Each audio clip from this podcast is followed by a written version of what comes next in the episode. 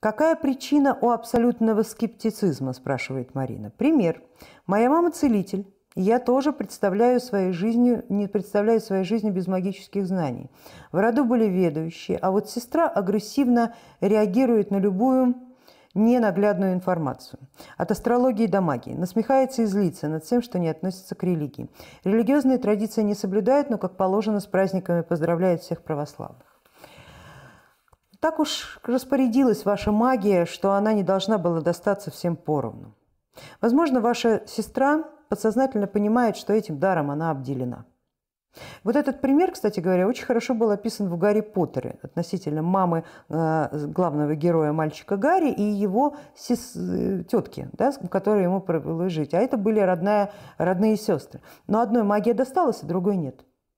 И вся ее ненависть к этому ребенку, она, в общем-то, и происходила к тому, что она э, вроде бы как уже забыла о том, что ей не суждено стать волшебницей, но тут ей подкидывают этого ребенка, с позволения сказать, который каждую секунду напоминает ей, что она является тем,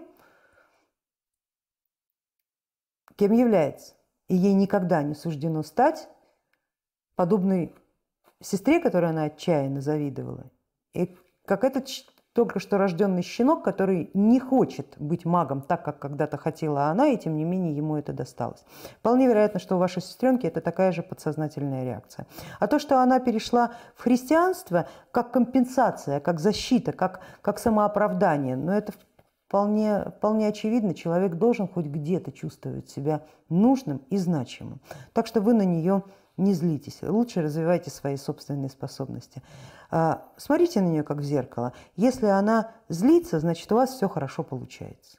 Вот из таких соображений. Да? Пользуюсь вот этой самой а, алгоритмикой. Кому-то дано, а кому-то не дано. Магия сама решает, в чей разум, в чьем разуме ей жить будет